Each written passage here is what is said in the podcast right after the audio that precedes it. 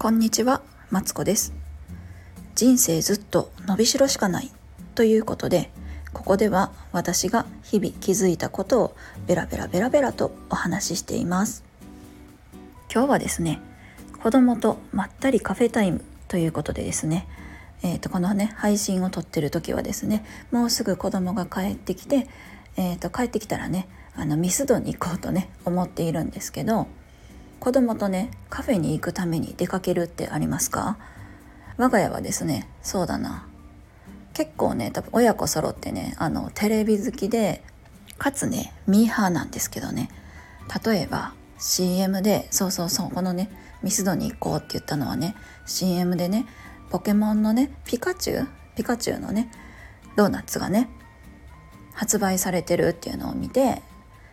子供がね行きたいって言ったんですよね。そうそうそうそう。私はねあのそういうのはね結構行ける時はね行くようにしているんですよね。忙しいとかを理由にせずになんかね行ける時はねじゃあ一緒に行こうかって言うんですよね。でですね忙しかったらもちろんね買ってきてもいいやんって思われるかかもしれないしもあのもちろんね買ってきてもいいと思うんですけど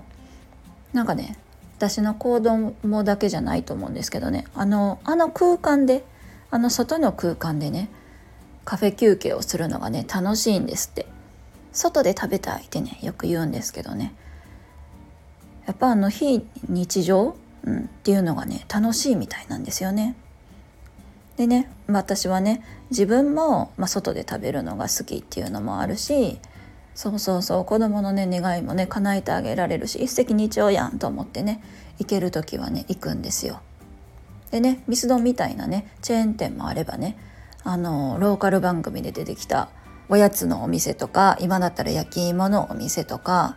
はねあの積極的にね行くようにあ行ける日があったらね行くようにしてるんですよね。でね行って子供とね学校の様子とかを聞くとなんだろうないつもとちょっとやっぱ違う反応が返ってくる気がするっていうか、うん、よりなんかこう子供の心の内がね聞ける気がしますね。そうなんですよ。なんでねあのこれを聞いてねあそういえば最近行ってないなって思った方はですね是非ねあの子供とね一緒にね行ってみてください。たまにはねいいもんですよ。いうわけで今日は子供とまったりカフェタイムということであの子供とねカフェに行くことについてねベラベラベラベラと話してみました。ちょっとね今日短いんですけどねもうすぐね子供帰ってきてねミスドをねもうね何日か前からね約束してるんですけどね楽しみにしてたので行ってきたいと思います。ではここまで聞いてくださってありがとうございました。失礼します。